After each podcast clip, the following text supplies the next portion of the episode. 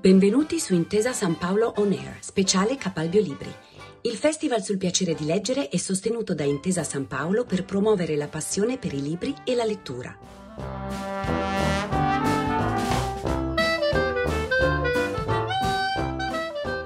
Siamo qui con Giovanna Pancheri, autrice di Rinascita americana, edito da Sam. E questo è l'incipit. Carnage Massacro, carneficina, scempio, strage, carnaio. Comunque la si traduca, questa parola consegna un'immagine terrificante. Ma è stata proprio questa parola che ha rappresentato il cardine del discorso inaugurale pronunciato da Donald J. Trump il 20 gennaio del 2017.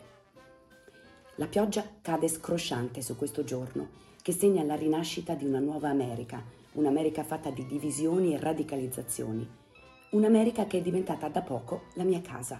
Mi sono trasferita stabilmente negli Stati Uniti nel settembre del 2016, dopo sette anni passati a raccontare l'Europa della crisi economica prima e poi della crisi migratoria, del terrorismo e infine della Brexit. Un'Europa che si stava attorcigliando su se stessa, diventando sempre più intricata e ostica.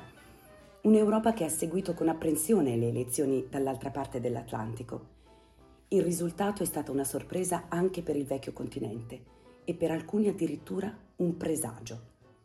Ha vinto l'outsider, il miliardario pieno di debiti, il magnate che riesce a parlare alle fasce più disperate della popolazione, l'ultraconservatore antiabortista che è stato sposato tre volte e si vanta di essere così potente da poter fare una donna qualsiasi cosa, anche afferrarla per la vagina, l'uomo che piace agli umili pur essendo l'antitesi della modestia. Leggendo il suo libro, ehm, dopo aver vissuto tanto tempo negli Stati Uniti, solo nel suo libro io riesco veramente a cogliere quello che si coglie vivendo lì e che non passa nella stampa italiana. È, la, è una immagine precisa di com'è stata l'America di Trump e com'è adesso l'America. E, ehm, in quanto tempo l'ha scritto? Quanto, quanto ci è voluto per esaminare, per capire la complicatezza di questo mondo.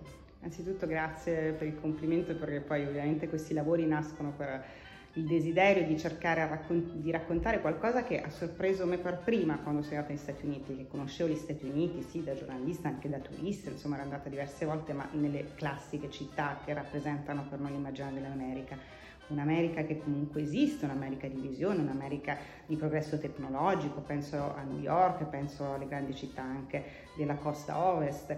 Però quando poi sono arrivata come corrispondente proprio nell'anno in cui ci furono le elezioni che consacrarono Donald Trump, mi resi conto che per raccontare quell'America c'era bisogno di andare un po' fuori da quelle che erano le rotte classiche, perché se non eh, la vedevo con i miei occhi non ero neanche in grado poi di spiegarla a chi era in Italia e quindi ehm, ho iniziato sin da subito a fare una corrispondenza che ho definito itinerante, passando molto tempo in degli stati eh, che non venivano di solito raccontati. E, e, da lì quasi subito ho incontrato delle storie talmente straordinarie che eh, nonostante quasi ogni cosa che si trova in questo libro in realtà sia anche un reportage televisivo, mi rendevo conto che i 5-10 minuti di un reportage televisivo non bastavano. C'era bisogno di eh, dare ancora più spazio a quelle storie, soprattutto di dargli un tempo più lungo quello che poteva essere permesso e concesso da un libro. Per cui diciamo che ho iniziato a lavorarci, a pensarci già nel 2018 e avevo per quell'idea di uscire appunto sempre subito dopo le elezioni, appunto perché non volevo che fosse un libro che finisse prima che la storia finisse, quindi volevo che invece rimanesse una fotografia di questa presidenza che comunque sarebbe andata, sarebbe rimasta straordinaria eh, e unica nella storia degli Stati Uniti. Quindi era, c'era già un processo di scrittura che andava avanti che appunto riprendeva molto dai vari viaggi e reportage che avevo fatto per la TV e poi ad un certo punto il 2020 è cambiato un po' tutto perché il Covid ha cambiato la prospettiva e quindi ho inserito eh, anche il famoso fattore C che poi si ritrovano nei capitoli del mio libro che è proprio il fattore Covid in ognuno dei macro argomenti che tratto per far capire come anche quello abbia avuto un impatto su tutto, non soltanto sulle questioni sanitarie. Quindi è un lavoro che è stato lungo e, e che è cambiato poi in corso d'opera e fra l'altro è, è finito anche abbastanza, diciamo, poco prima della pubblicazione perché l'ultimo capitolo in realtà racconta molto di quello che è successo anche dopo le elezioni. Sì, e a proposito di questo, a proposito del Covid, Biden è entrato eh, promettendo eh, di vaccinare un gran numero di persone, ha di gran lunga superato il numero dei vaccini, si è anche schierato molto più fortemente, eh, diciamo, contro, comunque insomma con una forza rispetto alla Russia di, di Putin. Che cosa ci si può aspettare adesso da Biden? ha varie sfide davanti a sé. Anzitutto è vero che ha iniziato col turbo proprio che riguarda i vaccini, ha dato veramente una spinta importante alla campagna di vaccinazione, ma adesso per esempio, notizia di questa settimana, eh, l'Europa ha superato gli Stati Uniti per numero di abitanti vaccinati. Perché? Perché eh, si è scontrato contro i che lì sono stati nutriti in questi quattro anni anche da un dibattito politico che è stato molto incentrato su, sul Covid, purtroppo, ehm, e quindi che fa sì che ci sia veramente una, un gruppo di milioni di persone che hanno dei dubbi rispetto ai vaccini. Tutto questo complica tutto quello che viene dopo, cioè anche la ripresa economica e le grandi sfide che, che, che Biden ha eh, per far rinascere il paese. Vero è che si vede che diciamo, non ha nulla da perdere, è arrivato alla presidenza ad un'età già avanzata, avendo avuto una grande esperienza e quindi lo definirei un, un, presidente che sta eh, rischiando molto, sta portando avanti delle politiche dal punto di vista economico che se riusciranno diciamo, poi a passare in tutto e per tutto, alcune sono già di fatto operative, eh, rischiano anche di rivoluzionare il modello sociale degli Stati Uniti. Quindi mh, credo che abbia tante sfide davanti a sé, ma molto dipenderà anche da quanto riuscirà a mantenere sotto controllo poi la pandemia.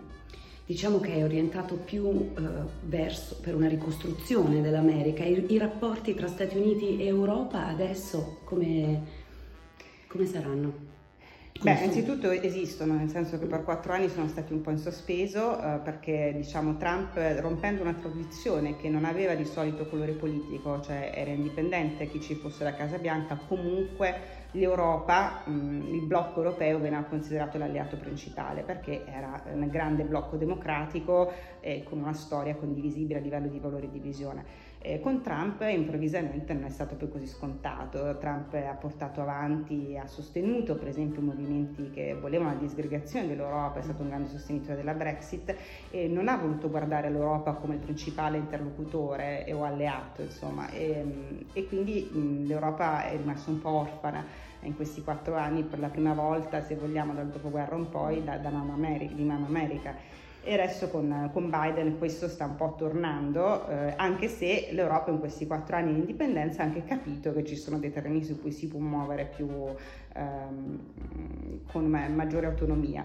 Eh, quindi credo che comunque c'è un ritorno ad un protagonismo mh, mm, delle relazioni transatlantiche che sicuramente è mancato in questi quattro anni e non è mancato soltanto nei rapporti fra Europa e Stati Uniti, ma è mancato a livello geopolitico mondiale perché quando l'Europa e gli Stati Uniti non si parlano, molte cose cambiano mm. poi al di là diciamo, di, di quello che accade tra le due sponde dell'Atlantico. Va bene, grazie. Niente.